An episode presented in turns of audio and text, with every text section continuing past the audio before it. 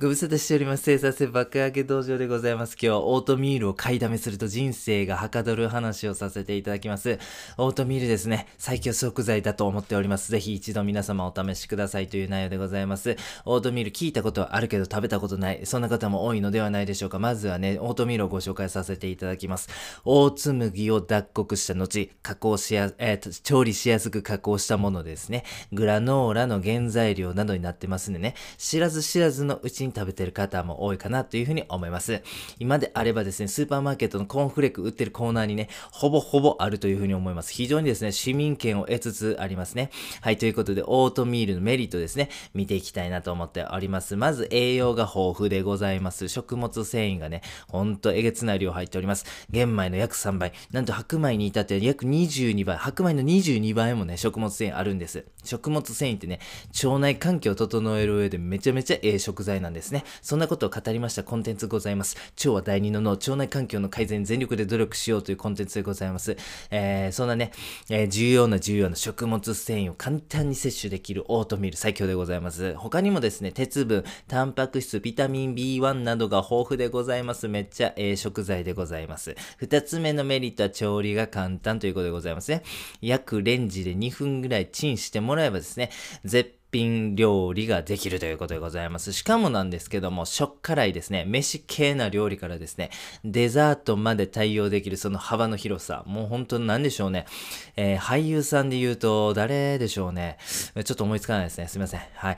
えー、で、三つ目のメリットはね、うまいですね。あただこれはですね、ちょっと個人差あると。まあね、あの、食感とか、あとまあ結構味もね、独特な部分あるんで、好きな人は好きやけど、嫌いな人は嫌いかもしれませんね。えー、でも、もしあなたがオートミールを好きと思える側の人間であればですね、非常にオートミールを食べること、オートミールをストックすることはですね、めっちゃメリットございますんでね。まあ、食わず嫌いが一番もったいないですから、まず一度ね、えー、買ってみてください。安い食材でございますから、ということでございまして、オートミールのメリットをですね、ご紹介させていただきました。オートミール生活、約私、今3ヶ月目ぐらいなんでございますが、非常にいいなと、えー、いろいろ生活とか体調が変わってきたなと実感しております。それをね、ご紹介させてください。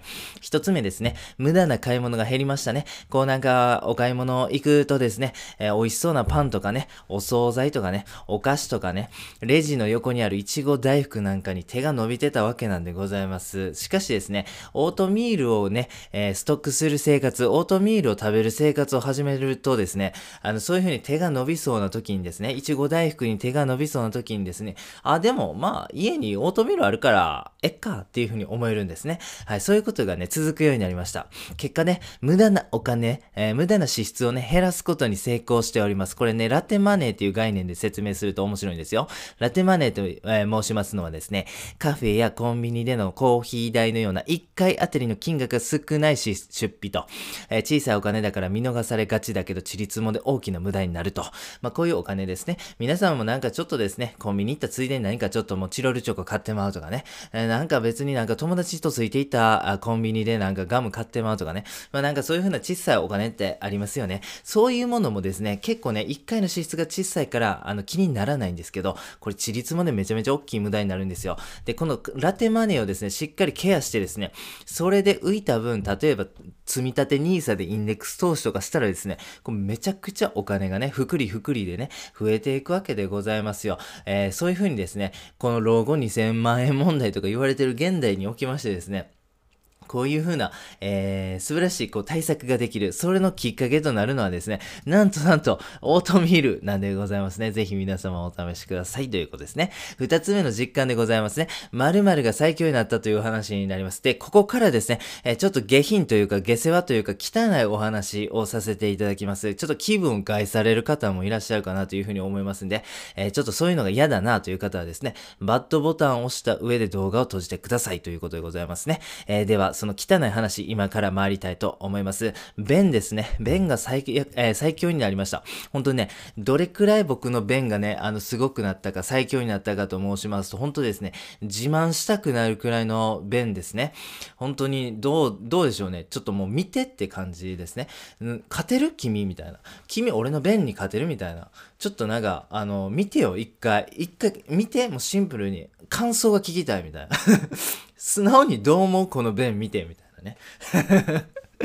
なんかそんな感じのね、便が出るんですね。もう量もすごいし、なんかね、か形もいいし、硬さもいいし、いや、ほんとね、いや、すごいなぁと。もうほんまね、ま、最近はほんと毎日ですね、最高の便が出ますね。ほんとね、最高の便をした朝はね、本当に最高にいい気分だなと。で、しかもいい便出るってことは腸内環境もね、整ってると。